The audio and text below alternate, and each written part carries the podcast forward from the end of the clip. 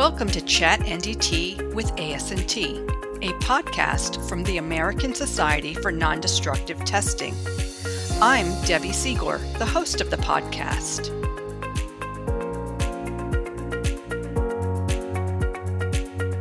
Josh de Monbrun is a commercial diving supervisor, subsea engineer, and ASNT NDT Level 3 in ET, MT, PT, RT, UT, and VT.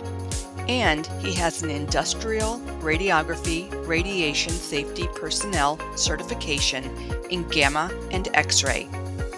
Josh began his non destructive testing career in the United States Air Force in 2001, after which he later commissioned into the United States Army.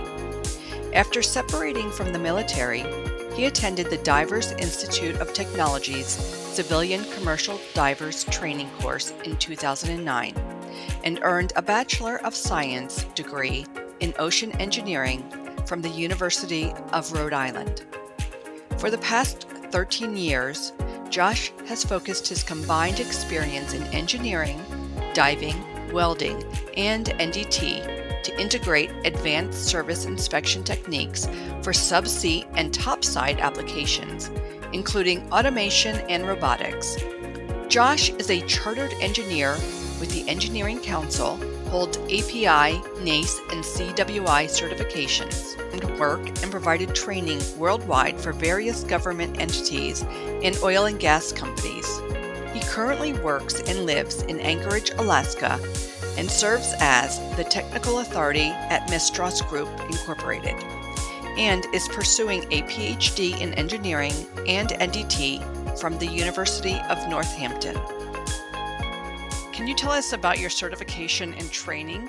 Uh, sure. So, with uh, commercial diving, um, it's required that you become certified as a commercial diver. In order to do that, it's uh, they're taught currently in the U.S. and overseas as trade schools or specialized trade schools.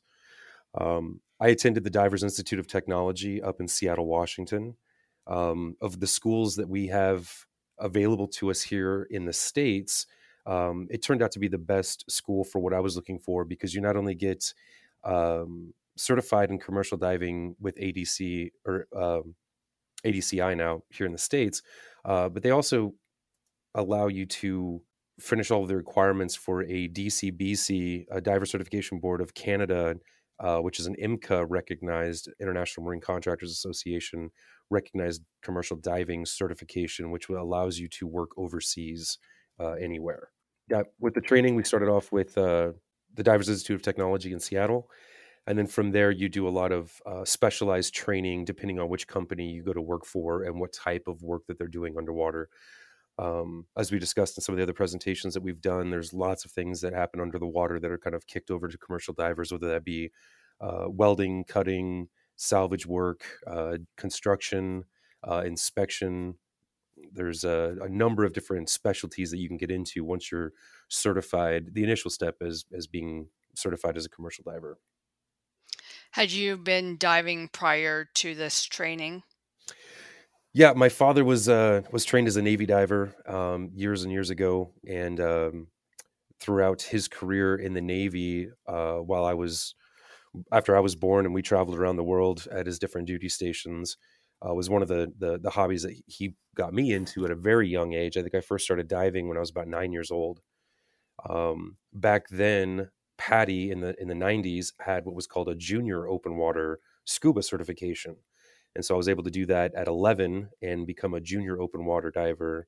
Uh, and then at 13 years old, I think uh, you're able to upgrade it into a full open water certification. At the time, we were living in Japan, uh, again, an island surrounded by water. Most Navy bases that we were stationed at were right on the ocean. So uh, we spent a lot of time uh, diving from yeah nine years old all the way to to now at, at almost 39. What is PADI? PADI's Association of Diving Instructors. It's a uh, international organization that uh, certifies people for what we call recreational diving, uh, which is utilizing scuba, um, self-contained underwater breathing apparatuses. What those are, those are self-contained systems where you take a bottle of air or breathing gas down with you, And uh, with the PADI system, uh, like a lot of them that are recreational, NAUI, um, those or SDI, uh, those certifications are good for recreational diving and, and they don't really allow for doing uh, decompression style dives um, which is where you would stay down in the in the water longer uh, and taking on additional nitrogen. And then there's different gases that you would have to breathe in order to uh, overcome the nitrogen onboarding that you're taking or being able to decompress safely in a safe manner as you come back up uh, to the surface. Can you tell our listeners about your military background um, as far as the inspection side was concerned, um, I was in I was in college. I moved to the states to go to university uh, in 2001 when 9/11 happened. I was at I was at the I was at school, and from there, a lot of us got pulled out and uh, um, went to the military. I was doing uh, an ROTC type thing with the Air Force and was supposed to go fly jets for them. Um, a lot of us had enlisted early. Um, were pulled out of college to go support the uh, the onboarding and war effort in the early 2000s. Um, from there, I had to select a, an enlisted job, which I hadn't uh, thought of at the time, and uh, I got put into a career field with the Air Force called NDI, non-destructive inspection, and I did that for for uh, about two and a half years with them, and then uh, commissioned with the Army and spent the rest of my time working for the Army um, before getting out in uh, 2008. And what did you do immediately, like after you got out? What was your first job? Well, when I first got to the military, I had cashed in my degree and kind of started. Uh, well, let me back up a second. Before I had even gotten out of the military, I was uh, a warrant officer with the National Guard, and with that, you're not full time gone or deployed all the time. I was doing a lot of temporary duty assignments and deployments, but in between each of those, you just kind of get kicked out uh, and released to go do whatever your civilian job was. And since I went from the university into the military, when I got out, I didn't really have a job. So I, I started working um, with a, uh, a, local contractor who did electrical, uh, he was an electrician, electrical contractor, and ended up taking a job doing industrial electrical work for uh, some oil and gas companies out in the middle of Colorado, Wyoming, Utah.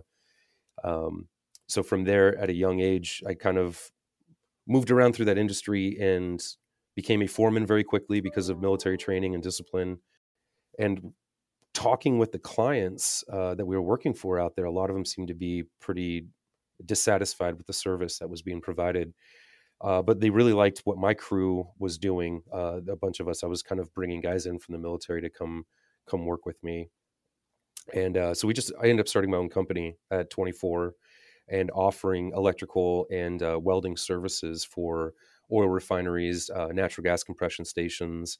Uh, back then in the mid 2000s, uh, there was a really big boom for the ethanol oil plants that were uh, being, you know, popping up all over the place around the cornfields. So um, I went from there, starting that company, and uh, we worked that for about a year and a half before I was bought out, and realized that I hated being kind of landlocked in that area. Um, you know, Montana Wyoming, Utah, Nebraska, um, Colorado. So I decided to move back to the coast, and uh, that's when I attended in 2009 the uh, Divers Institute of Technology out in Seattle, and kind of married everything together. My love of diving for the past 30 years. Uh, well, at that point, wasn't quite as long, uh, but my love of diving. Uh, you know, being a certified welder, an engineer, an electrician, um, non-destructive testing inspector, all of these things um, are being done in a subsea environment or underwater environments and i had experience in all of them so going to that school was great to to finish a commercial diving certification for surface supplied diving gear as opposed to the uh, self-contained scuba recreational stuff. This is the equipment that we use to actually conduct work underwater. So that school was great to, to be able to spend a year there marry everything together um, and, and move on through my career from there and how long has NDT been used for underwater inspections?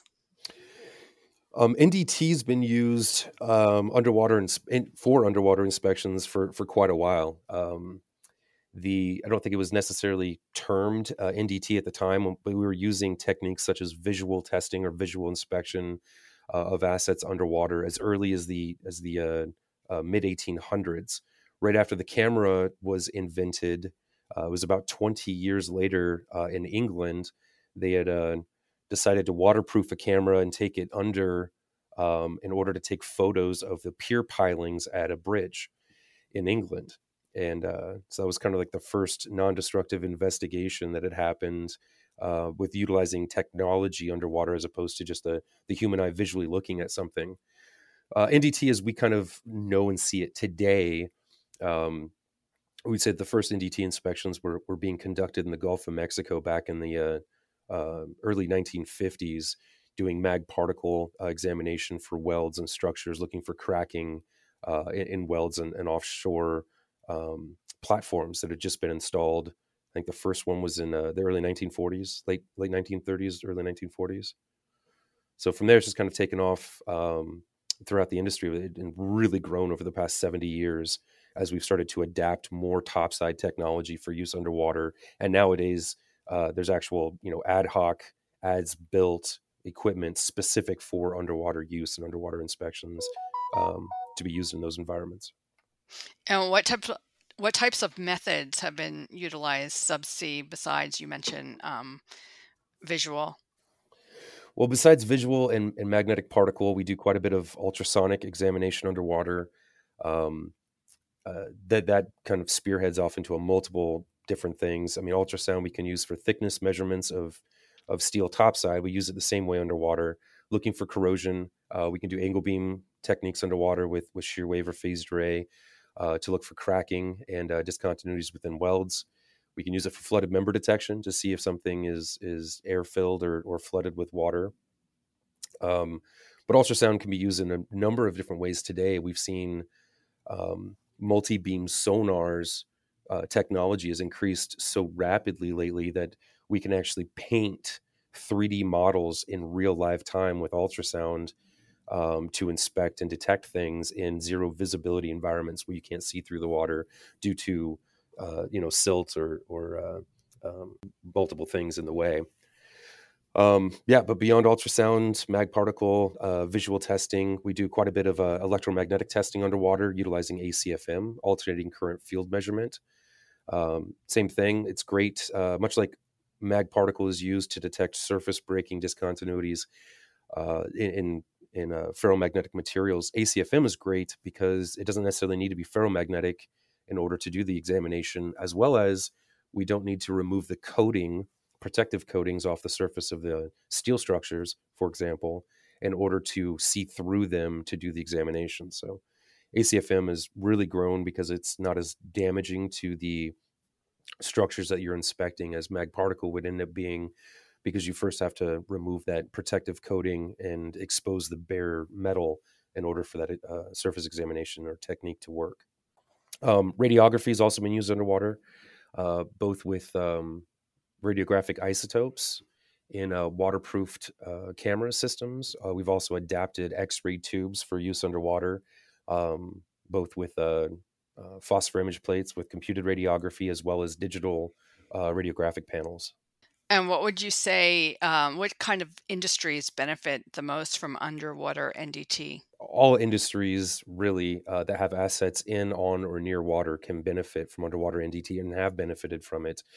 Um, most notably, though, what really drove the industry was the uh, oil and gas uh, industry, obviously, with uh, the Gulf of Mexico, uh, the North Sea. Now we're starting to see uh, offshore oil fields in multiple locations around the world. Uh, but beyond, you know, offshore oil and gas, um, you know, structures that need to be inspected could be anything from ships and barges. to do inspections on them to keep them from needing to go to dry dock so they can stay in service uh, the military takes advantage of this uh, in order to maintain their readiness. You know, it, it costs a lot of money and uh, uh, affects readiness when a battleship, for example, is required to go to dry dock. It's not immediately deployable if and when needed. It kind of locks down that asset, uh, as well as the the cost of um, dry docking it and and being down or out of service.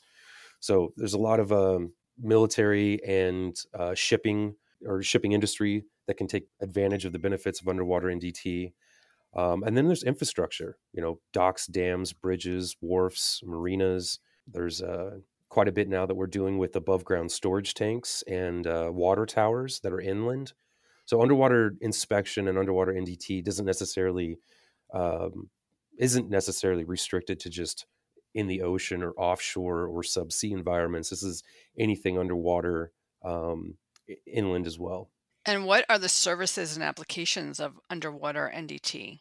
Well, the services and applications of doing NDT underwater um, is is quite interesting because it's growing considerably in recognition and use. Before um, the last like ten years, I would say, a majority of people just assumed that we couldn't inspect anything underwater.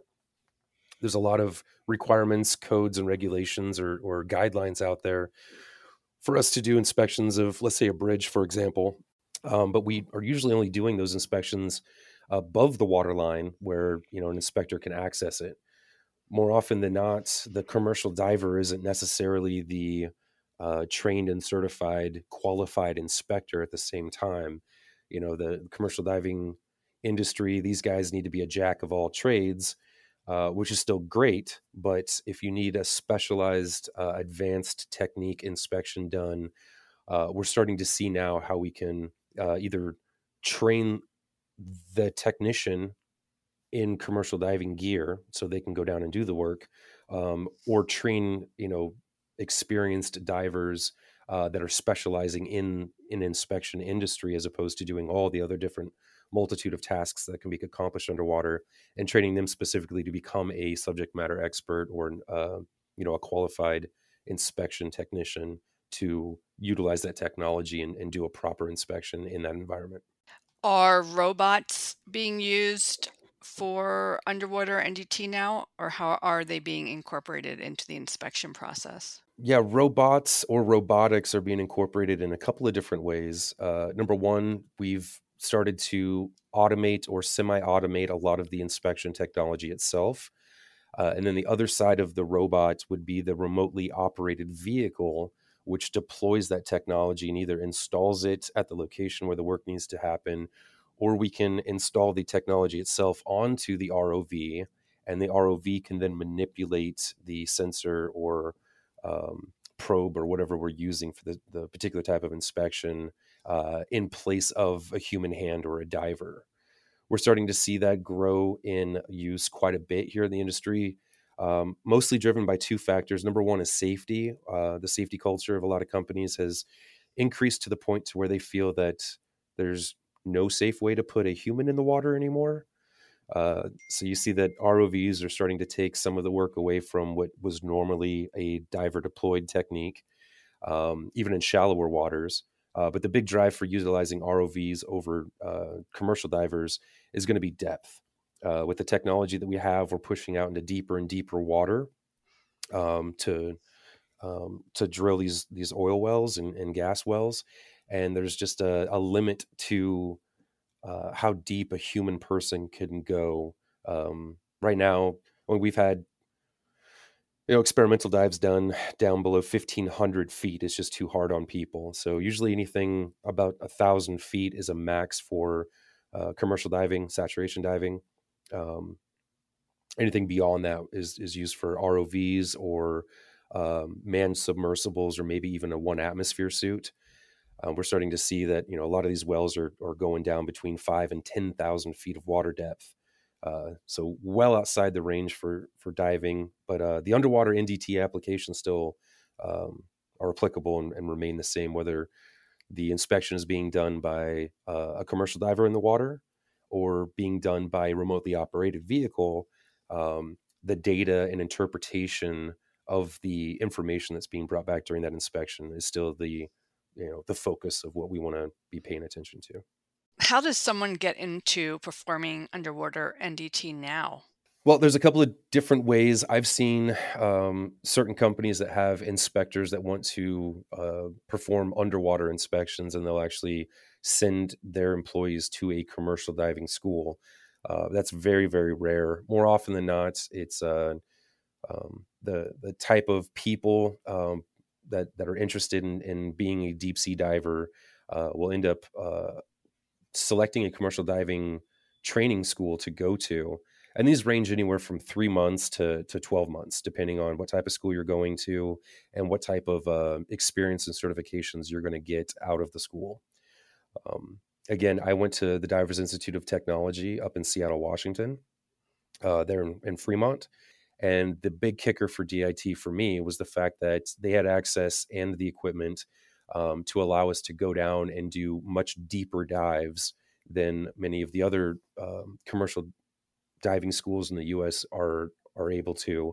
And with those deeper dives and the bottom time that we're able to acquire at those deeper depths, we're eligible to to receive an international commercial diving certification that opens up that that graduate to be able to work worldwide. Um, what are some of the where are some of the places that you've worked? Oh, um, I've worked in uh, underwater at least the the Gulf of Mexico quite a bit, um, both coasts, uh, East Coast and West Coast. Um, did quite a bit of uh, construction stuff with the you know piers and wharfs. There's a lot of work there that needs to be done.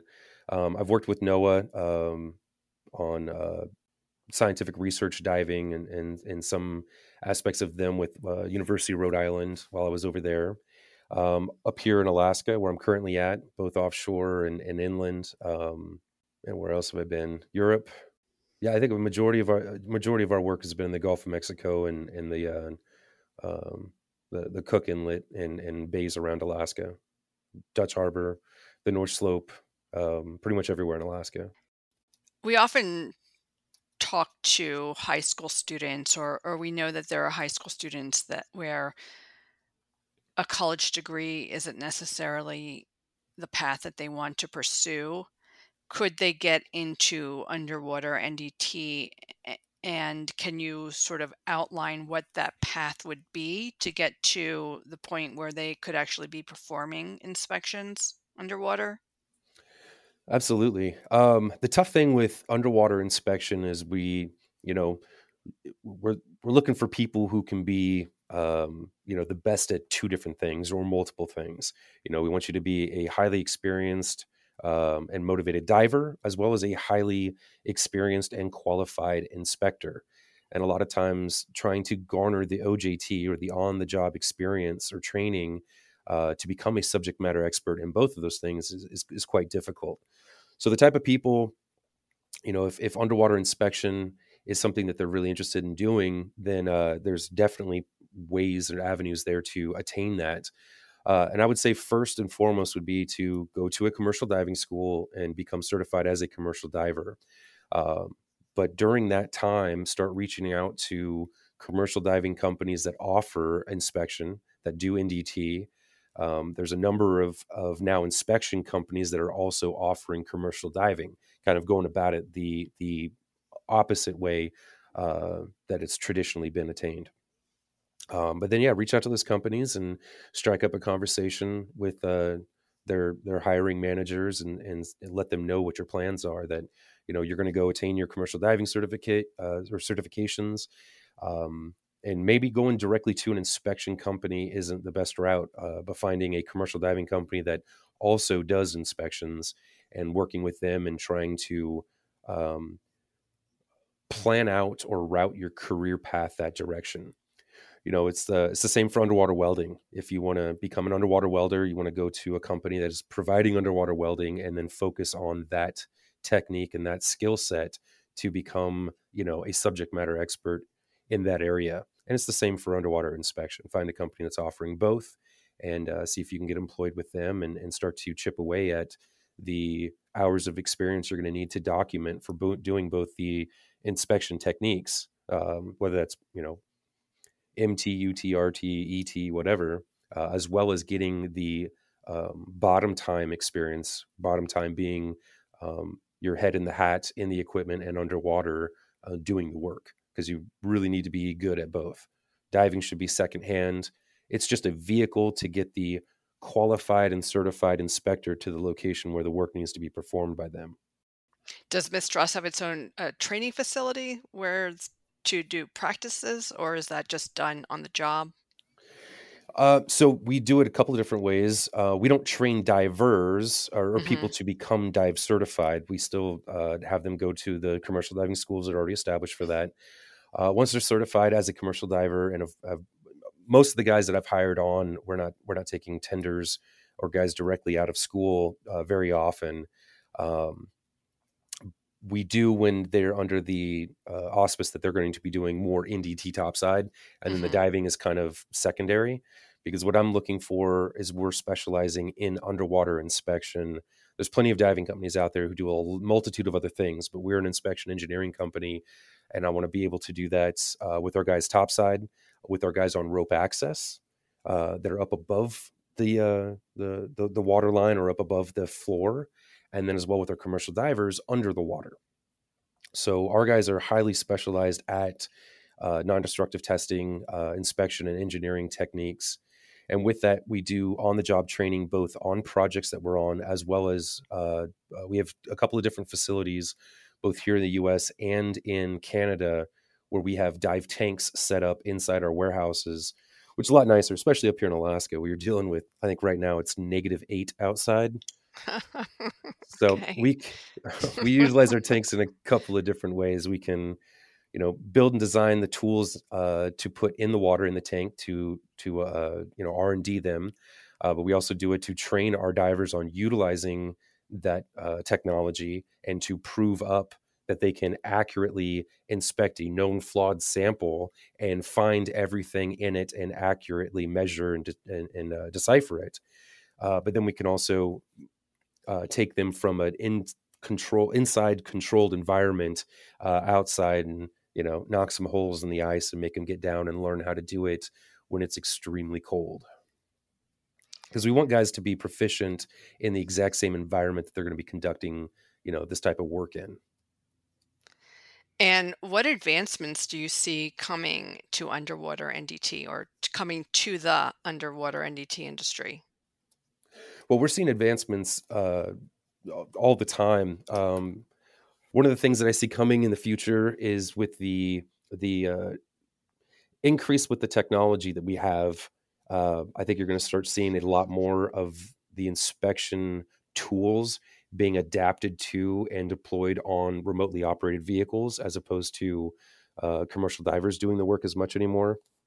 Like I said earlier, we've noticed a trend within the safety culture of a lot of companies that um, you know they're not familiar with commercial diving and all of the um, you know safeguards that we've put into place to conduct work underwater in a safe manner. I mean, we've been doing commercial diving. Commercial diving has been happening in the industry for for you know almost 200 years. So we've we've mitigated a lot of the safety aspects but to uh, a layman or, or, or people who are unfamiliar with commercial diving, their first thought, especially on the safety aspect, is oh, it's a confined space, it's dangerous. If we can put a robot in there instead of a human, it's obviously safer. Um, so trying to bridge those conversations with clients and in you know balancing out the safety aspect also with the you know quality of information or data that's being captured right now there's just no um, substitute for the human hand. And unfortunately, a lot of the inspections that we can conduct underwater, if it's manually done by a diver uh, or manually installed and then semi-automated collection of data uh, with a diver there who's you know at the location, eyes on, seeing what's happening, uh, is just going to provide you much better data. Um, so, with the advancements coming, uh, back to your question, I see advancements in making ROVs or the the probability of detection for ROVs conducting these types of inspections uh, should be increasing to where not only is it safer because it's not a human, but uh, you're getting closer to the quality of work that a human could conduct.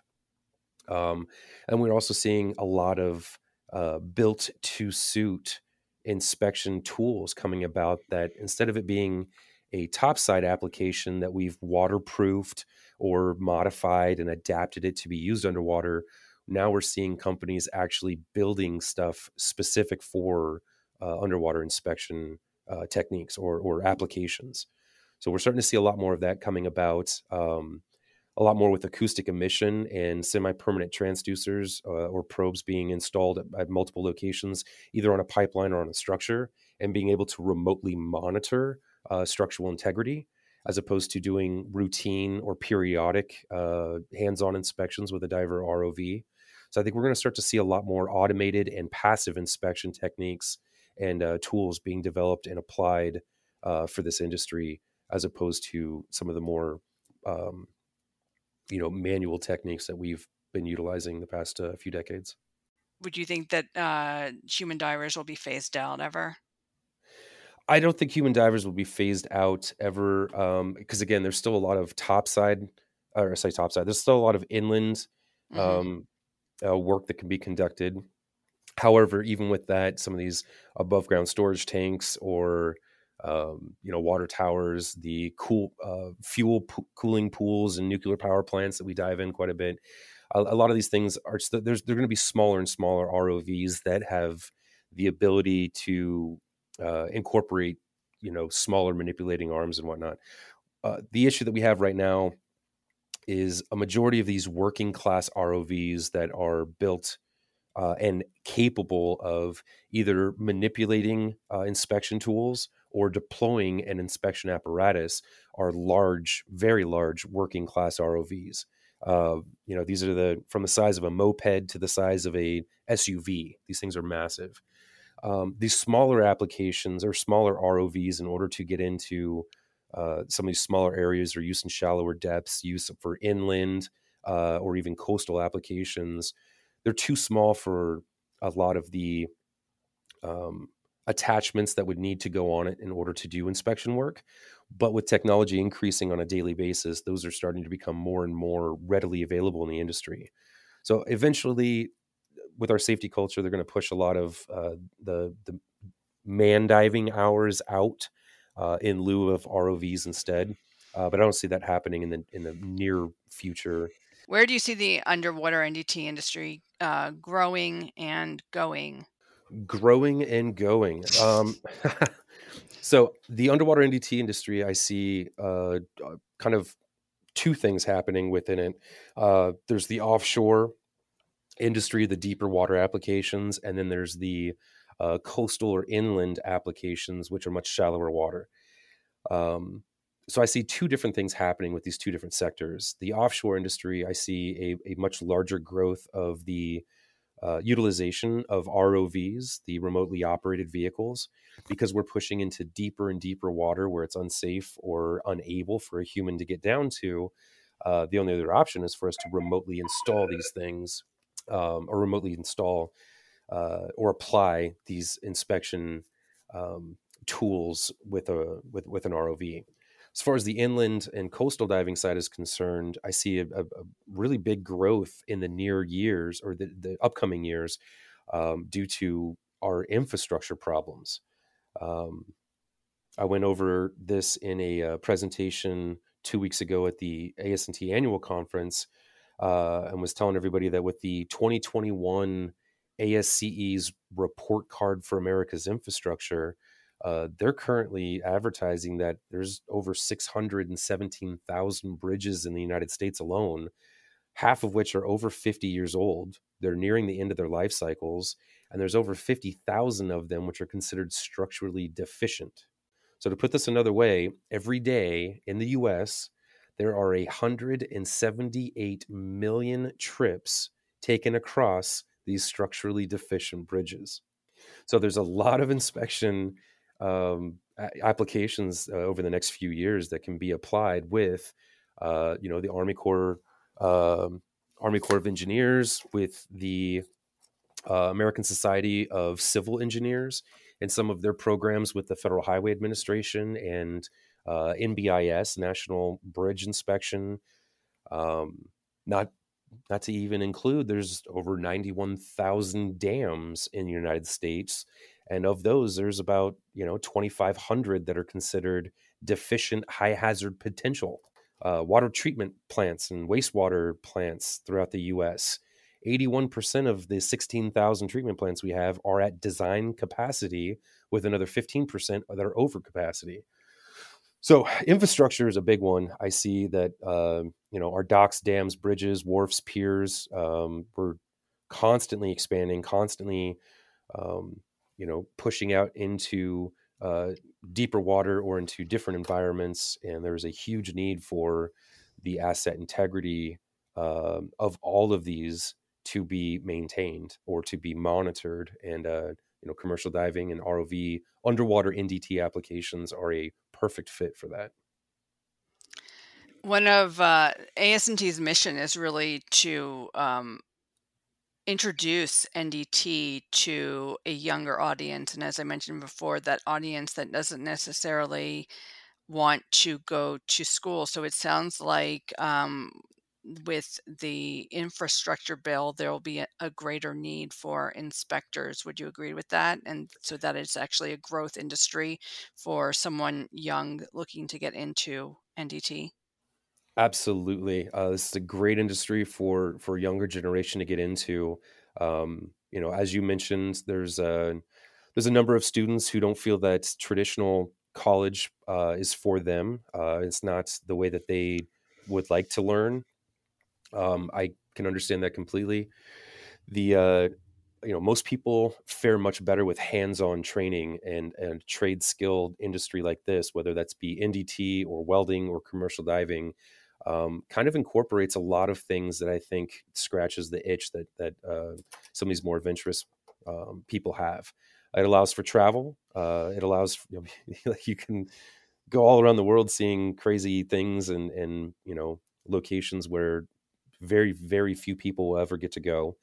Um, you get to uh, challenge your mind. Uh, the technology that's being incorporated into the uh, non-destructive testing uh, surfaces and the methodologies that we are, are, are pushing out is great. We need uh, younger people who are computer savvy, who know technology, who know um, software systems and design systems, and who can incorporate those into uh, the field where they need to be, whether that be on rope access, you know, at the top of a bridge or a, a wind turbine tower, or whether that be on commercial diving gear underneath the bridge uh, or uh, you know deep underneath of an oil platform. You paint a really good picture, I think, of of an exciting, adventurous career. It has been. It's uh, it's well paid. Um, I mean, it's it's definitely hard work, but it's very very rewarding work, and it's uh, what I enjoy about it is is it incorporates so many different things that I enjoy. You know, this isn't just um, you know turning wrenches in the oil field necessarily. Uh, you know, we're we're incorporating advanced technologies and we're, we have a complete R and D uh, laboratory and workshop here, where you know we're making our own circuit boards and potting, uh, you know, transducers and and you know pulsers to work in environments that they were never ever meant to be deployed in, and then being able to you know suit up and and go play in the water. It's it's it's a great job. Thank you for listening to Chat NDT with ASNT. For more information about our organization, please visit our website at asnt.org. You can also connect with us on social media at ASNT Info on Twitter, Facebook, LinkedIn, Instagram, and YouTube. Chat NDT with ASNT is copyrighted by the American Society for Non-Destructive Testing, ASNT, creating a safer world.